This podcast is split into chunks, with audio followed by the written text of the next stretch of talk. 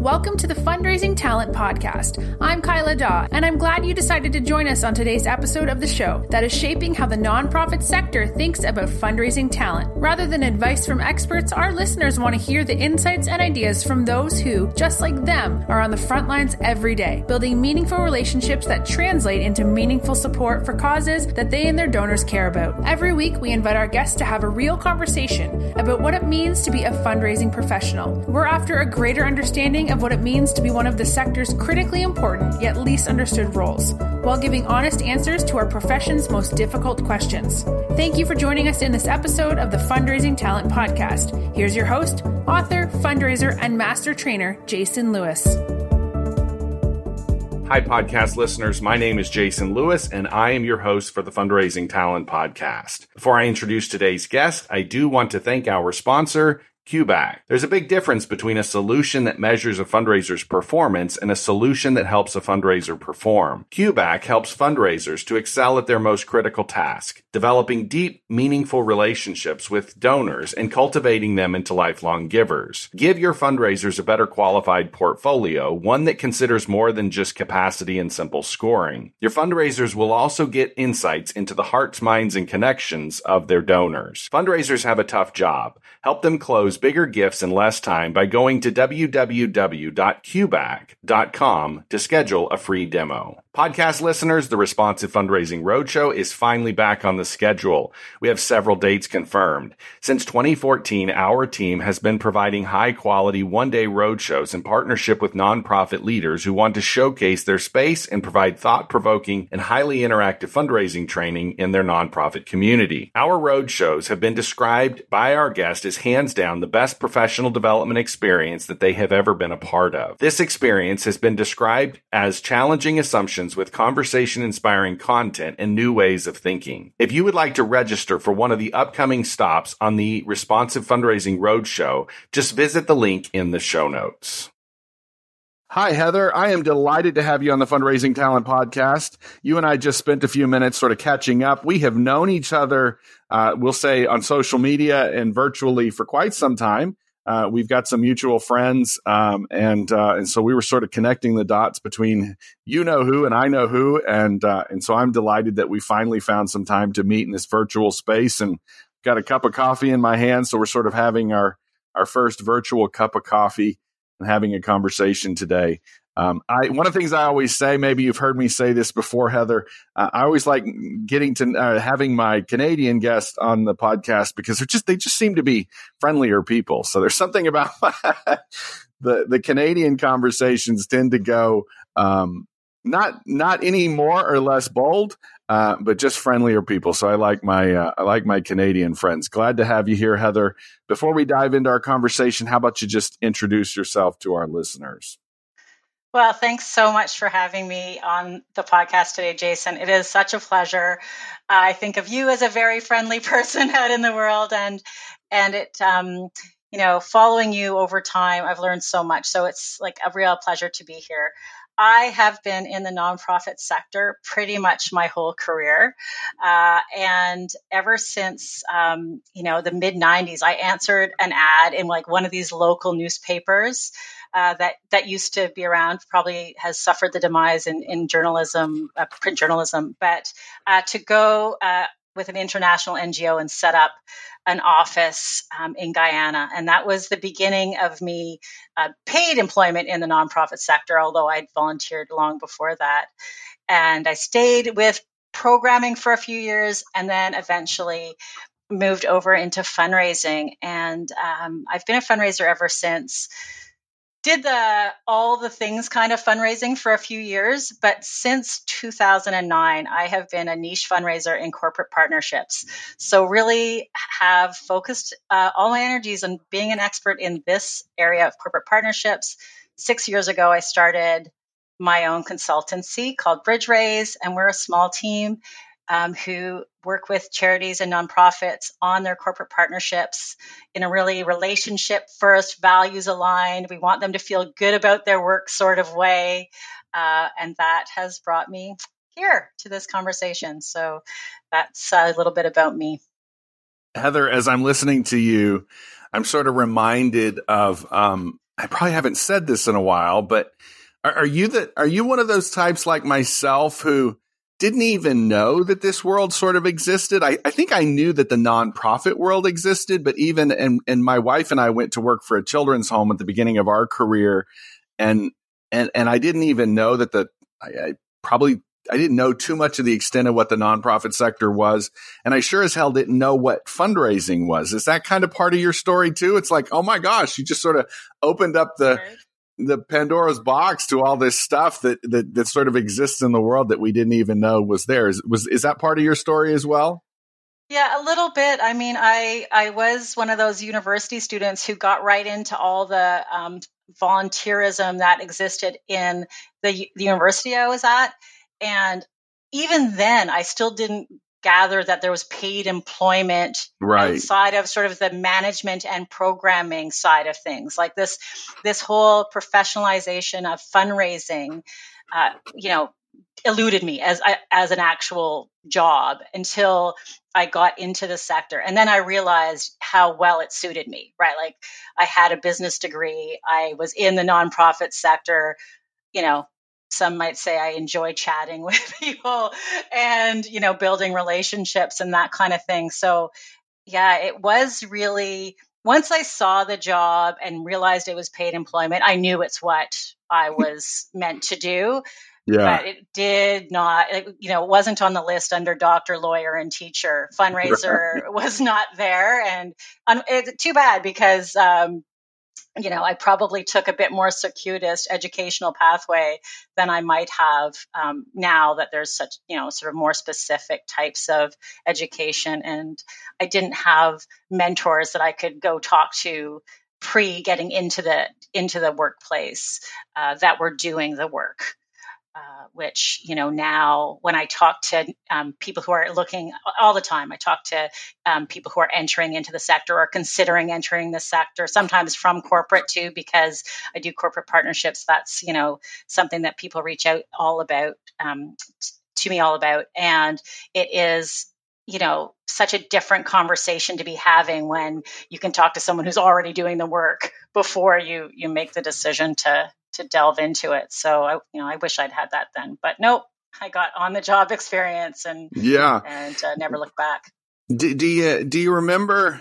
So you and I are sort of have a very similar timeline and a, a, very similar sort of career story in some ways, but we're that generation that I don't think exists in large numbers anymore, where we sort of came through the back door and and we sort of have that story that wasn't intentional. I think, like I think about the students that I teach over at the college that are te- te- taking nonprofit management courses and stuff, and I don't hear young people, you know, right out of college saying that um, that they didn't know it existed. You know, they they wouldn't describe it in perhaps the way you and I would. Um, uh, they don't come through the back door. They don't land in a program uh, role. Um, a lot of people are much more deliberate and intentional. Do you pick up on that as well? Yes, absolutely. I do. I think uh, that the decision to become a fundraiser is is much more of a decision yes. than you know. I was in programming. I was writing the the government grants, and oh, then a few foundations got thrown in there too, and then all of a sudden it was like, oh, you know, I'm actually quite good at this part of the work and I enjoy this part of the work and and honestly because I was in international development work I actually got to the point where I didn't want to travel so much as the people yeah. on the program side so then I was like well maybe I'll look a little bit more closely at this fundraising thing and uh, and decided to do that um, but I also have taught introduction to fundraising at a university here in Canada uh, and uh, yeah, those individuals have chosen this career pathway, right? right? And and uh, I feel not that it chose me. I did decide to become a fundraiser, and very quickly, you know, was very comfortable calling myself a fundraiser. I've never been someone that was like, you know, not comfortable, you know, c- kind of calling it as it is. Um, I am a fundraiser now. I'm a corporate fun corporate fundraiser.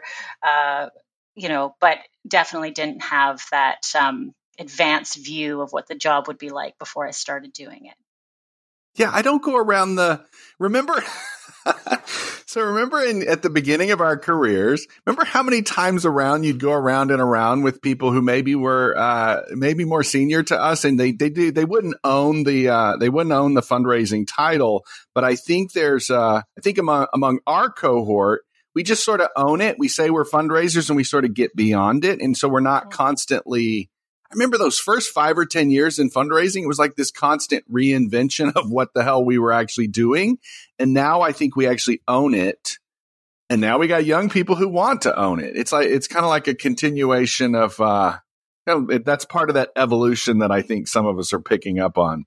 Um, Heather, we always ask our guests to come in here with a big idea or bold opinion. You know the show, you know that you're familiar enough with the conversations that we've had. Um, I have no idea, for the sake of my listeners, I have no idea what direction Heather wants to go with this. Um, what do you got for us today? Okay, here it goes. Um, I'm going to say charities, or more specifically, corporate fundraisers, vastly underestimate their organization's value to corporations. And when this is the case, they really can't build a corporate partnership that is any good. Oh, you got to unwrap. Okay, right. Okay, so I, I, I know you well enough, and I, I follow your stuff enough to know where you're going, but um, but I can't even jump in there. So you're gonna have to unravel that one for a while. sure, I'm going to do that for you. okay. So let's start with this. That I think traditionally, maybe for a few reasons. Let me go through a few reasons uh, that that charities may start from a place where they really underestimate their value. That probably partially comes from the fact that in the beginning times of corporate fundraising or corporate investment in charities, there was a bit of a companies would do good by sending checks, right? That that there was a time where that happened. That time is is not now, but there was that time. So we hear all the time this idea like companies are going to do good and they're going to give my organization money. And I think the history of thinking that was a very transactional sort of thing and just out of doing good, that has um, led to a legacy of not thinking as much about why the relationship and the value between the two organizations is an important thing to, to harness. Yeah.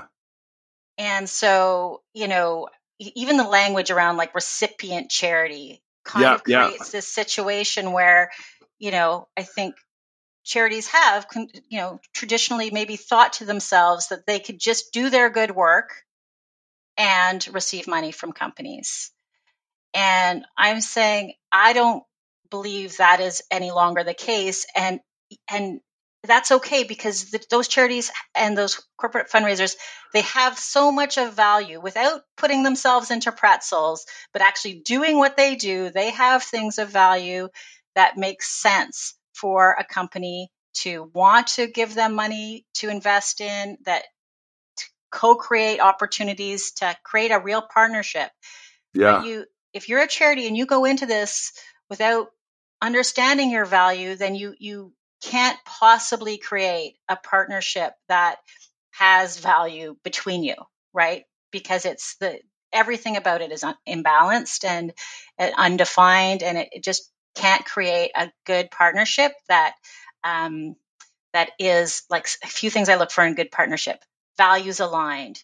There's a good investment that makes sense for the organizations involved and that's going to last, right? That's going to evolve over time. Like we want, that's what we want from a p- partnership. And you can't get there if you don't even know what you have to bring to the table.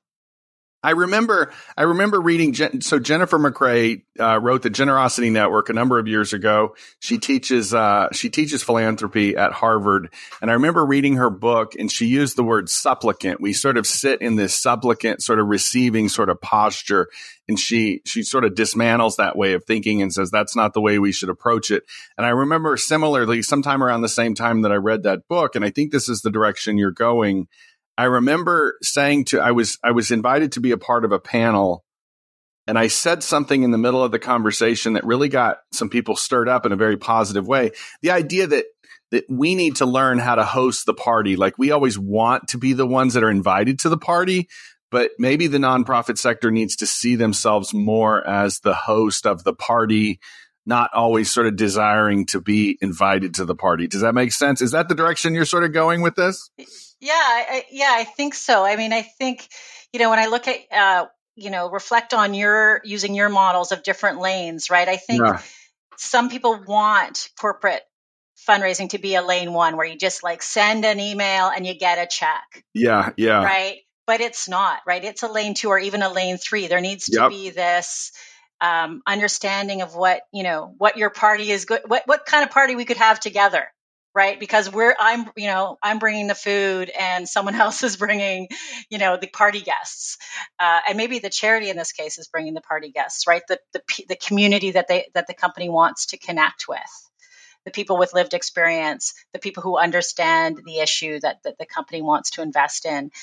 You, you know, if if if the, the charity understands the value that some of those things can bring to this partnership and, and come feeling like powerful in that, like we have we have things that are important to the overall um, work that we're going to do together instead of yeah as you said sort of um, in this this more um, just receiving and and not joining kind of way, then you can build something that really is like you know better than the sum of its parts or you know that has some some value exchange. And both partners are actual partners not you know the company has the power and the charity is like how can i you know morph myself into what they want what i think they want? If if I was thinking about a don't, you know, if I was thinking about a, a, fundraiser who's sitting out in that, I appreciate your use of the three lanes. If I'm thinking about that fundraiser who sort of has developed a, a comfort level of sort of existing in that lane one posture, I, I would probably suggest that, and if, if they were appealing to a corporate funder, no differently than they might appeal to, you know, any type of funder, they oftentimes sort of wear this in their language, they sort of wear marginalization. They sort of they they diminish who they are, not not explicitly in the sense that that's who they exist in other places in the world, but it's like embedded in their language. I mean, is that something that you're when you're talking to a client, are you sort of removing all that? Um, you know, we're the needy, we're this needy mm-hmm. shop who can't can't fix our own problems and and you you have to sort of rush in and here and be our hero sort of is that what we're talking about yeah absolutely you you've really you really got it that you know i think in order you know that that's the hypothesis. If you understand your value instead of as like this needy organization but as you know the organization that knows how to solve a problem that a company might be identifying as a problem they want to solve right? Yeah. Or as the experts in uh, you know, communicating with a with a stakeholder group or representing a stakeholder a, a, group of people that you know this company wants to engage with. Like these are all things, and uh, you know, I have a few um, you know, sort of common areas of value in my mind that charities can contribute to. But that's the thing that if you're used to this trends more transactional, here's the need, give us money for the need, that does not um, create a partnership scenario. Yeah. You know, you need to have a relationship and a dialogue, and both parties have to come to the table saying, I have value and things that I'm looking for. You have value and things that you're looking for. We have a conversation, and here's the the product of that conversation. And that's a partnership where the company is investing in the in the charity for sure but there is uh, other outcomes that you know benefit both both groups Heather, if I'm talking to a corporate, so one of the things that when I when I'm doing my road shows or we're doing a training with a client, for example, somebody will ask, you know, how do the three lanes, for example, apply to corporate funders, or how do they apply to um, uh, to to private foundations, for example? And one of the things I'll oftentimes explain, Heather, is the idea that our tool is a it's a sense making tool, and sense making tools are oftentimes start with the first principle or property of sense making is the idea of identity construction, and it's kind of the recognition that oftentimes, even if you're talking to, and correct me if I'm wrong here, uh, when, when, you're when you're talking to a corporate funder, a private foundation, or a major donor across a lunch table, the way they've constructed their identity, they're not first and foremost these these categories, right? They're they're not the, the, the corporate funder differently than the the major donor, differently the private foundation. Are they first and for? I guess what I'm asking is, are they first and foremost a corporate funder, or are they just a human being that may really give a damn about what you're doing?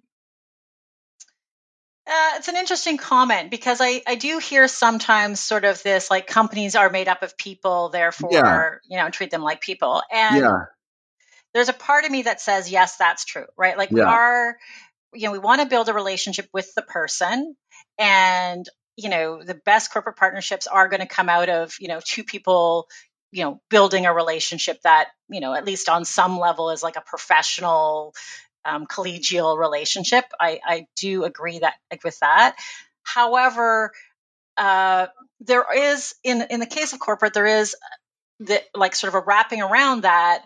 There is the needs of the business and the identified priorities of the business, and there's the way the business makes decisions, and all of those things that go into it that you know when we're thinking through how to do a discovery meeting and how to follow up and things like that it is quite different than it would be if it was an individual that you were dealing with so there is yes there's this layer of relationship is super important and i call it relationship first corporate corporate fundraising when when we talk about it because i am you know encouraging the organizations to reach out and talk to a human and have a a human to human dialogue and learn about that company and what it's trying to do and what its challenges are. So, you know, that part is relationship oriented.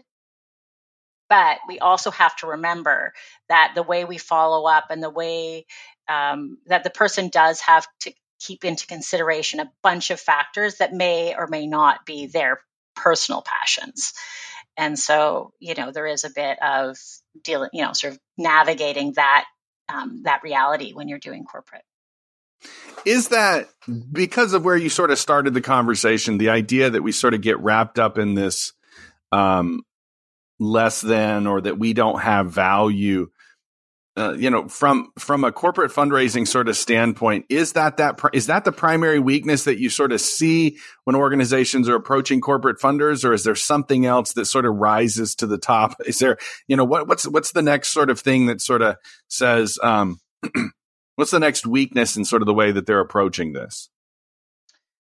Um, I think you know the the probably the most common weakness is um, is trying to immediately educate the, the, the company or the person they're reach, uh, reaching out to about everything about their organization, right? That yeah.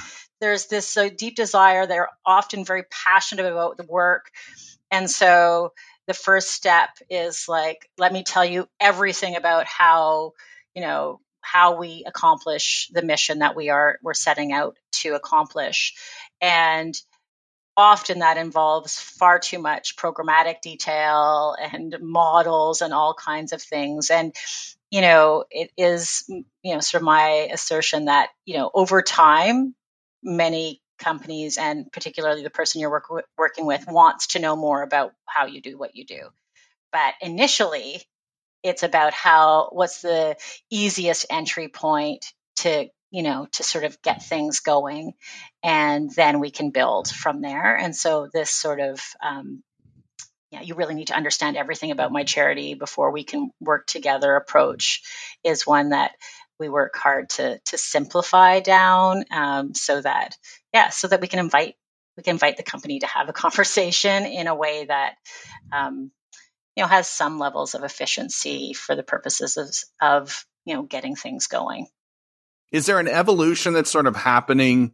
Uh, we're seeing, I think, I think we're seeing, I, I think we're definitely seeing sort of this constant awareness of the role that the corporation sort of plays in society. We're seeing, um, you know, they they're the you know whether whether the whether it's the CEO or the people that are navigating these relationships uh, with uh, with with organizations that they tend to support are they receptive to that sort of conversation that you're talking about to, to put people first, to, to not oversell the program to put to put the conversation first. They also have to want to have that conversation. That's right. Yeah.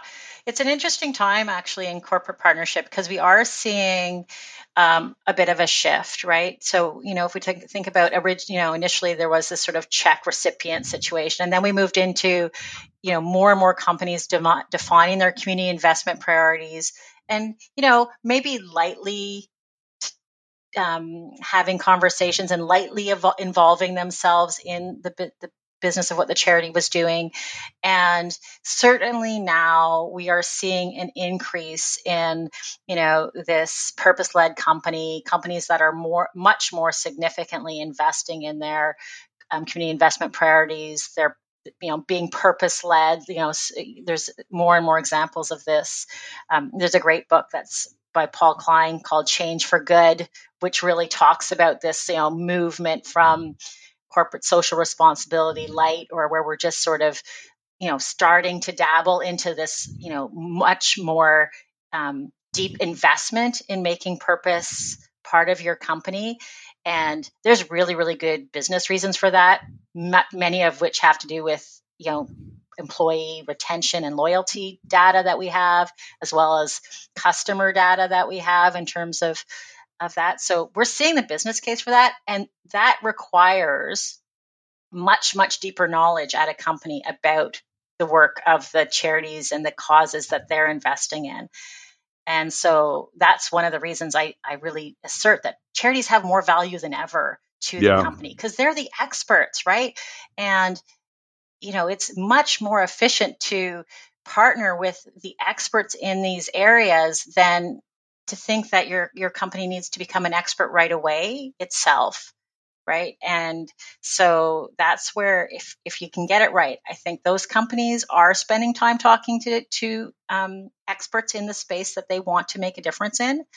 And if you're ready and understand your role in that then you can have a you know a really rich conversation with with those companies. Now of course it's not every company but there's a lot and we're seeing more and more that's interesting. I've never heard that. I, have never heard anyone sort of formalize that that term, but I'm going to have to. Um, purpose led. So I have a Heather. I have a. I teach a nonprofit course in the in the spring, um, and I have my students. One of the one of the exercises that I have the students do at the beginning of the semester that I've gotten probably of all the feedback that I've gotten from the class, this happens to be the one that a lot of them enjoy the most. And it's it's sort of moving. They have to write an essay that moves them from thinking about passion to purpose. And it's the idea that uh, I, you know, I sort of distinguish at the beginning of the class. I sort of have these two columns, and I I describe sort of the the Steve Jobs uh, non-sustainable sort of notion of of um, of of passion, which tends to be sort of the buzzword in our space sometimes and and I say, you know, what is what is sustainable, what's going to get you there, what's actually going to ultimately sort of achieve things is probably much more oriented towards having found this purpose. Um, it's interesting to hear you use that word. Are there a lot of purpose? Is that the type? Is that the type of corporate corporate funder we're looking for? Is the one that you know, it's not about sort of what they're passionate about this month and what they want to feel good about, but finding a corporate funder that is is more purpose oriented towards something that is what you do. Does that make sense? Yeah, I mean that is that is where we want to start you know often when we're working with organizations and they're they're trying to get this really long pipeline right how many companies can i get on my pipeline and yeah you know how about we focus on like the ones that we really want you yeah. know and let, us get some traction there and, and and not worry about all the rest for right now because you know uh, you could have less partners partnerships and have them be more meaningful and, and working better than you know a whole ton that you know aren't really aligned and so you know that's what i say like starting with ones that are values aligned that have identified a purpose that also fits with your purpose uh, is a great a great place to to start and then if you get past that then we start talking about um, some of the other you know there's different ways of of looking at your work through the lens of of the different types of thing um, purpose areas i guess that that companies um, identify. But yeah, I mean, it would be it would be just a lot more enjoyable to have more of those sorts of partnerships in your organization than ones that feel you know very transactional, right? Where the where the alignment really isn't there.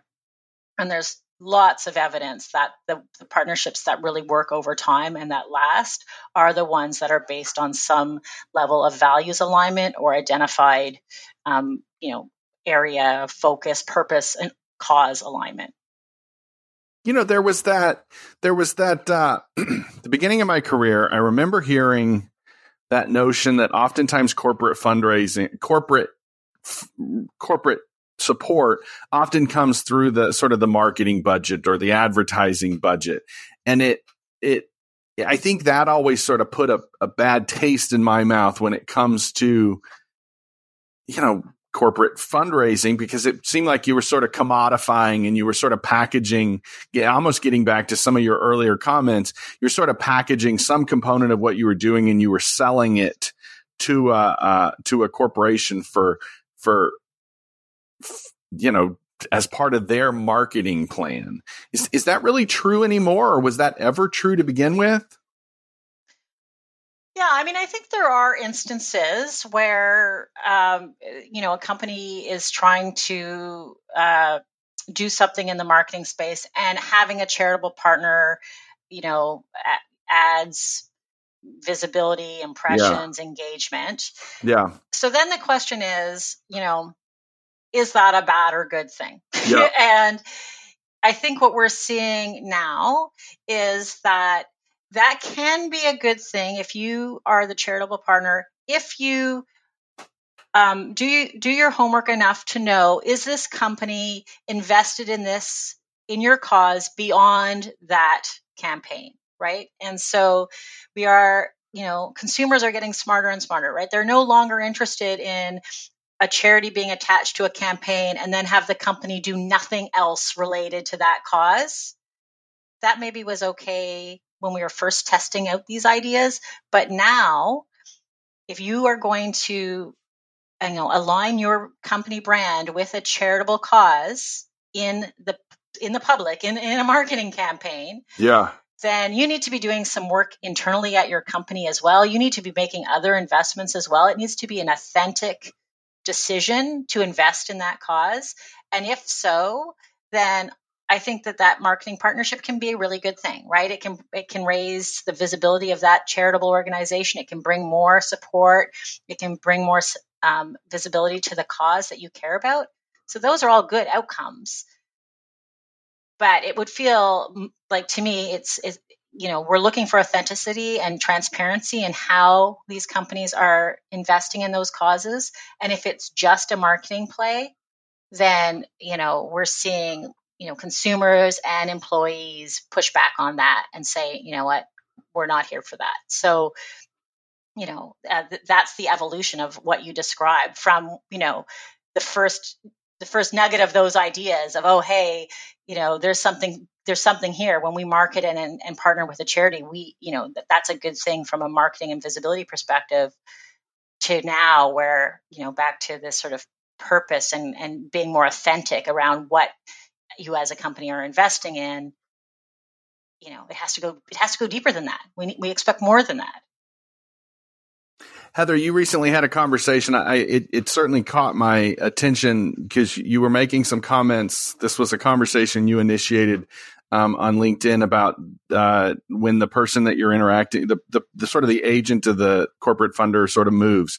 And I have stirred up some emotions in some of my conversations about this uh, this notion of longevity and how people don't stick around. And and and we all know we all know where the challenges are, both in sort of the constant movement of of fundraisers.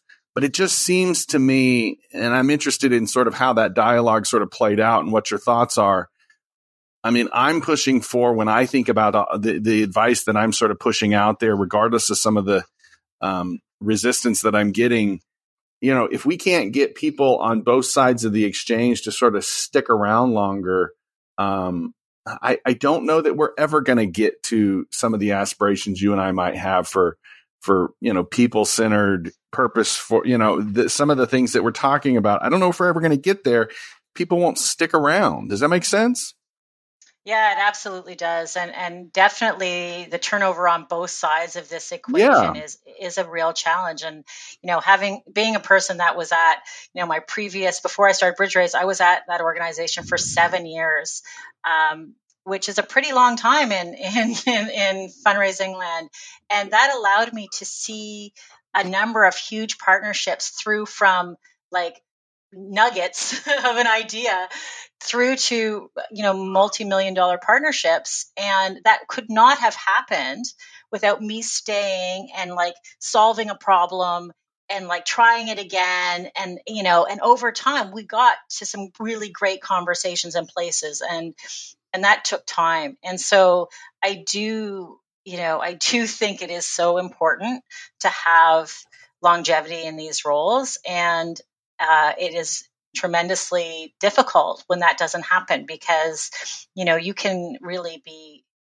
creating a really valuable opportunity for the charity and the and the company and then you know the person leaves and it falls apart. And and so I do uh, you know I, I'm very mindful of this as we're building these kinds of um, um, outreaches to try to make sure we have multiple points of entry and like we're copying different people on things and and inviting more employees and people on the team into the conversation as much as we can uh, to avoid that happening.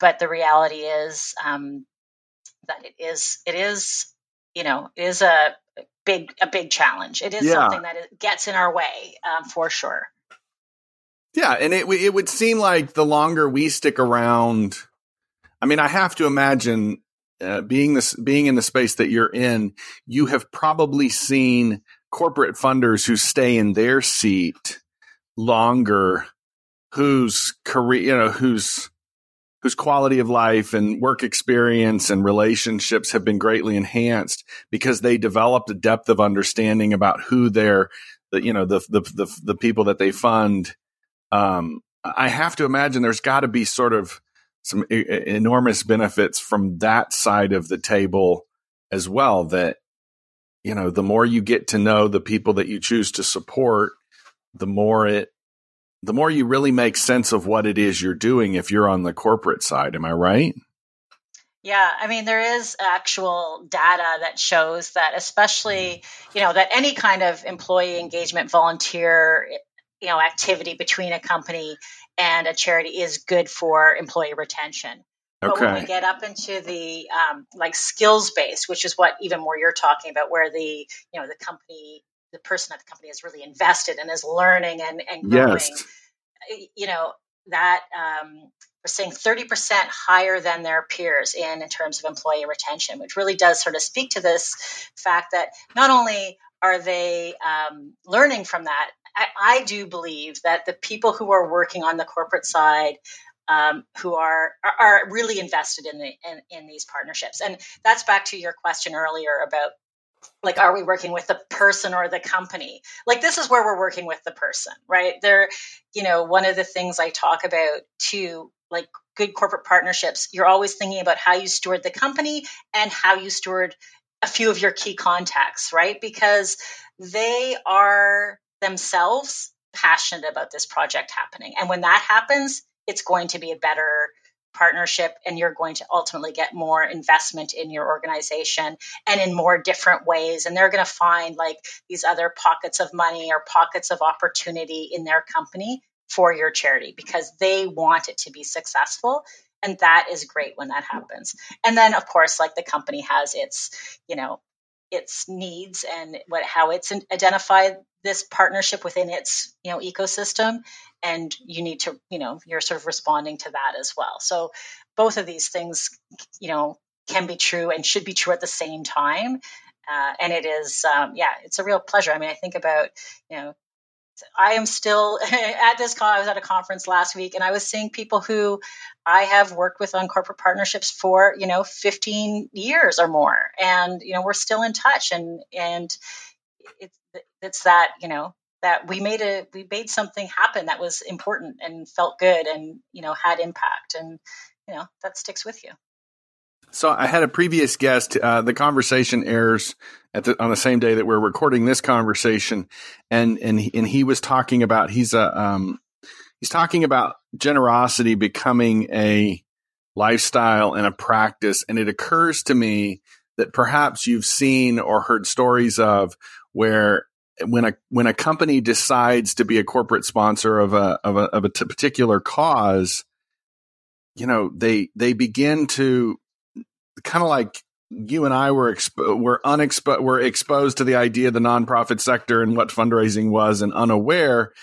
Perhaps you've got examples of, um, you know, where you know the HR department or the accounting department didn't really know that these causes exist, and all of a sudden they sort of they sort of instill this spirit of generosity and gratitude and they are able to sort of teach this to their people and maybe not necessarily persuade them all to give to that particular cause but they're they're instilling that value i guess is what i'm saying. They're sort of training up their people to be more generous. Do you see that happening where the where the people who you are interacting with who are doing the funding also utilize it as a way to teach their employees their broader company to be generous people? Does that make sense yeah, yeah. I mean, I think that we're seeing, uh, you know, that many companies, one component of their overall, you know, strategy is how to um, include their employees in the campaign cause yeah. that, that they um,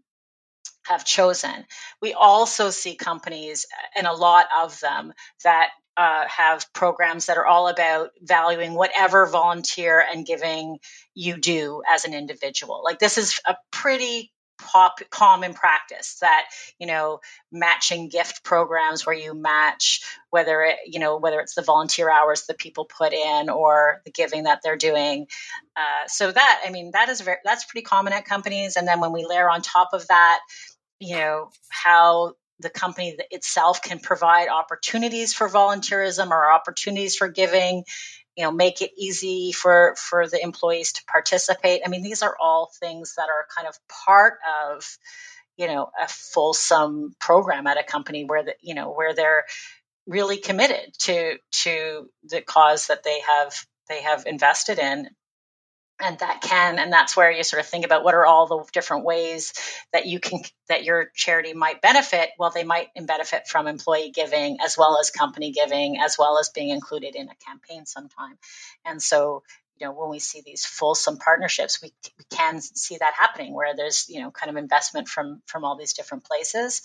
And i do think that many of those companies put um, including their employees in the you know so spirit of of support and investment and volunteerism into that um, equation. So I have to imagine a lot of the people who uh, so we lose this is this will be my last question. I'm really I don't want to keep you going for too long. We lose our listeners about 45 minutes in, and I, I, I don't want to hesitate to ask this question. So I have to imagine that a lot of the clients that you work with are probably those small shops that have one development officer, right? They got one fundraiser on the staff. So mm-hmm. how are you saying to that, perhaps that young fundraiser, 18 months in, they want to hold on to this job, you know, corporations is part of this sort of this myriad of responsibilities. What, what sort of advice are you giving that young man or that young woman who's saying, I want to stick with this and corporations is part of the mix? What are you saying to them? Well, uh, one of the things I'm saying is that uh, we want to be consistent, but not like not overdue. So back to you know this sort of idea of you know we don't need a really long list and a really long list of tasks that go yeah. with it. Let's focus on a few companies that really make sense and like each week do a little bit towards getting a, a, good partnership in place right? And and that's when we work with a someone who's got it as a little bit of their portfolio. You know we figure out ways to um, you know make what the amount of work is proportional to the amount of time they have. And it's much better use to you know do enough research start reaching out and have a conversation with a small number than to have research on a whole bunch and and never get to you know sort of the conversation. Um, and then you know part of obviously my, my, business model is helping make their time efficient. We believe that the relationships have to sit in the organization. Um, so what are the who are, where are the places that you can access you know research you know support on your messaging those kinds of things so that the relationship is the part that really becomes the focus of the organization of that fundraiser right? They're they're doing the outreach they're having the conversations they're building the relationship with the organization and you know maybe outsourcing some of those other tasks that don't need to be done by them that's fascinating. I, I, really appreciate that, Heather. One of the things in that in that centermost lane, the third lane, we call it the critical few, and there's always that. I think in many ways, you and I are describing two very similar groups of, and, and I, I keep thinking back to that notion of the purpose led. If you could find the purpose led corporations who sort of represent that critical few for whom you're going to build those meaningful relationships and uh, presumably sustainable relationships with. And and and also you're probably going to learn the most from that. So if we're still talking to that 26 28 year old young corporate fundraiser that's probably the most sort of teaching. You know they're not going to learn nearly as much if those relationships are constantly turning over and if they're not purpose led and they're sort of um, am i right? That, yeah absolutely. Exactly. Like i think it's just way better for the organization to spend more of that you know precious time on those few relationships that will translate into bigger revenue more learning you know all of those positive things. It does require somebody to be asking questions and listening and responding as opposed to like you know creating a thing all on their own and sending it in and hoping for a check. So it is a more, you know, collaborative. There's more, you know, of a feedback loop involved. There's more listening and asking questions, which, you know, I talk about a lot. Like, you know, don't plan a bunch of stuff. You know, let's ask let's ask some questions first, and and then and and then decide what needs to you know needs to be framed out. Yeah, so that you know that's what gets a good relationship. That's what creates a good partnership and like less is more really in this case right? Like if you yeah. a few that you know are, are, bigger investments that is much better than trying to get a whole bunch of transactional ones which each year you're starting from scratch right? And you're trying again to to see if you're going to be one of the lucky ones that gets the you know spontaneous small check in response to like a you know an email with an attachment or filling out a, a portal or something Heather, we, we lose our listeners at 45 minutes in, so we're going to wrap up here. Um, the, the way I always like to wrap up with individuals like yourself who help clients, who is that individual you want to help and um, or most likely hear from? You, usually, the my guest hear you, people in your seat hear more feedback than than I necessarily do. Um, so, um, who do you want to hear from, and how do they find you?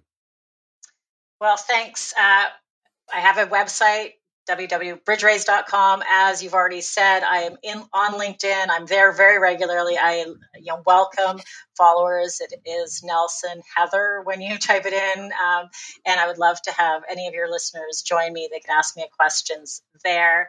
Um, who do I want to hear from? Well, I would like to hear from people who are doing corporate fundraising, doing corporate partnerships, who need someone in their corner, right? Like I you know, BridgeRaise, we really encourage. We, you know, this is about being a cheerleader, leveraging your strengths. It might be somebody who wants to strengthen their pipeline or needs a corporate strategy. Uh, but it's really about the people who want to do what I'm talking about, like build relationships to get good, get money and, and, and want some help doing that. And um, I love talking to those people. Heather, it has certainly been a pleasure. I apologize that it has taken us so long to convene this coffee conversation here. Um, I look forward to at some point being in the same room where we can share a coffee, cup of coffee in person. Um, in the meantime, you're always welcome back. Thanks so much. It's been a pleasure. Have you read the book that nonprofit leaders and fundraising professionals alike are calling a must read? In this pocket manifesto for today's fundraising professional, Jason deconstructs why many of us find ourselves working for organizations where we cannot accomplish our goals. These same organizations are notorious for rapid turnover and high donor attrition. To avoid this all too familiar path, Jason offers direction from those who want to be recognized and admired for their work. The war for fundraising talent challenges our ingrained beliefs and assumptions about how effective fundraising really works, and it questions the prevailing wisdom hiring decisions and donor behavior. Published by Gatekeepers Press, The War for Fundraising Talent is now available on Amazon and other major retailers. We want to thank you for listening to today's episode of the Fundraising Talent Podcast. We hope you enjoyed today's show and hope you will come back for next week's interview, where we will discuss with those on the front line who are defining what it means to be a fundraising professional. If you'd like to be a guest on the Fundraising Talent Podcast, visit our Facebook page or email Jason at jason at lewisfundraising.com. In your email, be sure to tell us about where you work and why you believe you would be a great addition to the upcoming lineup. Thank you again for joining us today, and we look forward to you being a part of the continuing conversation as we shape how the nonprofit sector thinks about fundraising talent.